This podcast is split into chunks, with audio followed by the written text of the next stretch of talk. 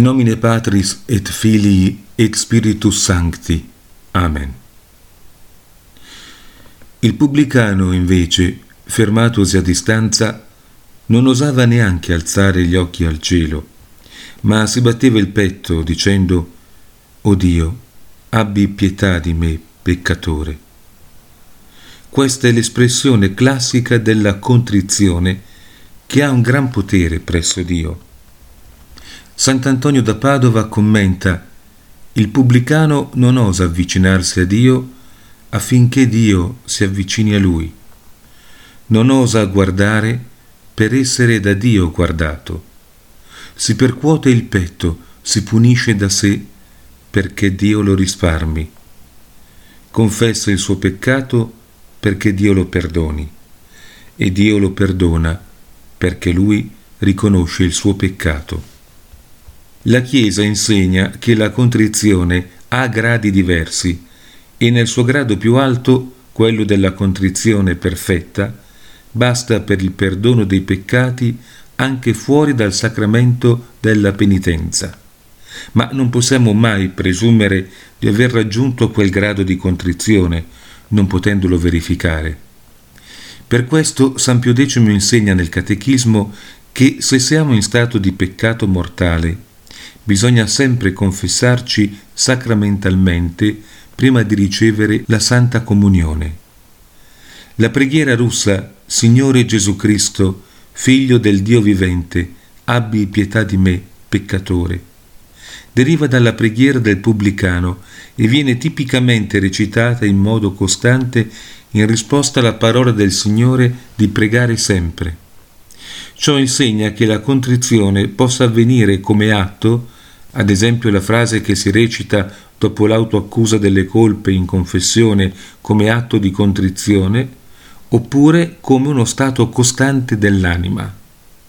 Questo stato di contrizione viene espresso nel Salmo 50. Iniquitatem mea mego cognosco, et peccatum meum contra me est semper. Tibi solo peccavi, et malum coram te feci. Conosco la mia iniquità, il mio peccato è sempre contro di me. A te solo ho peccato e ho fatto male davanti a te. La contrizione, come stato costante dell'anima, si chiama compunzione.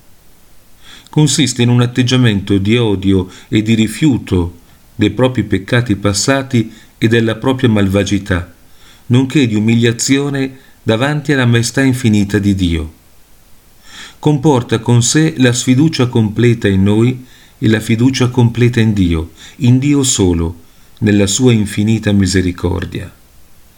Se l'atto di contrizione è potente per cancellare i nostri peccati, lo è ugualmente la compunzione. Un cuore umiliato e contrito, o Signore, non disprezzerai. Facciamo notare che il latino cor umiliatum et contritum si traduce giustamente come un cuore umiliato e non come talvolta si trova un cuore umile, e che contritum nel latino ha un senso più estremo della parola italiana contrito, il cui significato letterale è essere affranti dal dolore, ridotti alla polvere.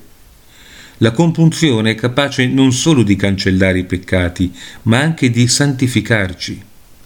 Padre Faber scrive se c'è qualcosa che possa durare tanto a lungo quanto la nostra vita, è il sentimento di compunzione.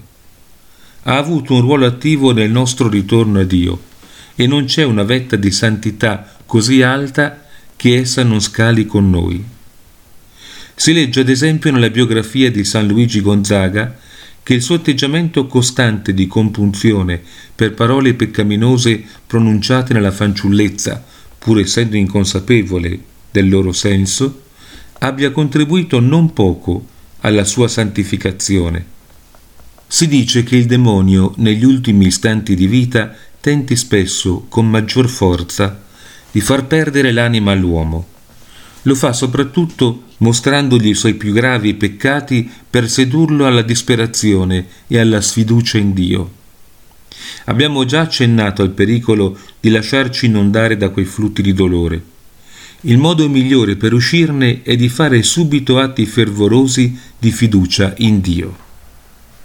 La necessità della compunzione si vede quando si riflette sullo scopo della vita. Lo scopo della vita non è semplicemente quello di raggiungere il cielo senza morire nel peccato mortale, bensì quello di raggiungere quel grado di gloria in cielo che Dio provvede per noi dall'eternità.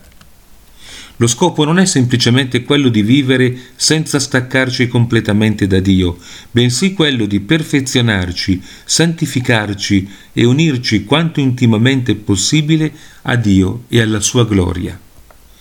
Dunque, per santificarci, ciò che ci occorre non è solo fare atti puntuali di contrizione per liberarci con la grazia divina dal peccato, bensì occorre uno stato costante di contrizione occorre la compunzione. Siamo tutti peccatori. Come dice San Giovanni Evangelista, se diciamo che non abbiamo peccato, siamo bugiardi. Dunque utilizziamo il ricordo amaro dei nostri peccati per santificarci. La compunzione cancella i peccati e ci santifica.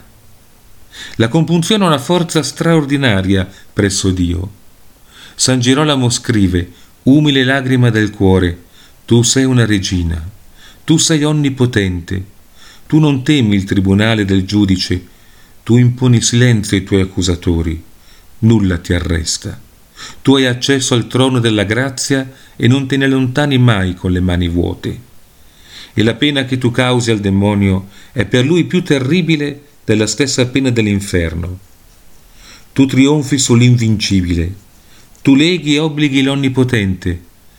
La sola preghiera lo intenerisce, ma l'anima che piange pregando gli è irresistibile. La preghiera è un olio che lo dispone a esaudire. Le lacrime sono uno strale che gli ferisce il cuore e lo forza ad agire. È vero che non tutti abbiamo la grazia di piangere il nostro peccato con le lacrime degli occhi, come nei primi tempi della Chiesa e nella tradizione della Chiesa orientale. Il padre certosino Augustin Guillerin commenta che le lacrime di cui si tratta qui sono le lacrime autentiche del cuore, le quali possono essere facilmente soffocate dallo sforzo di produrre ciò che è solo il loro segno esterno.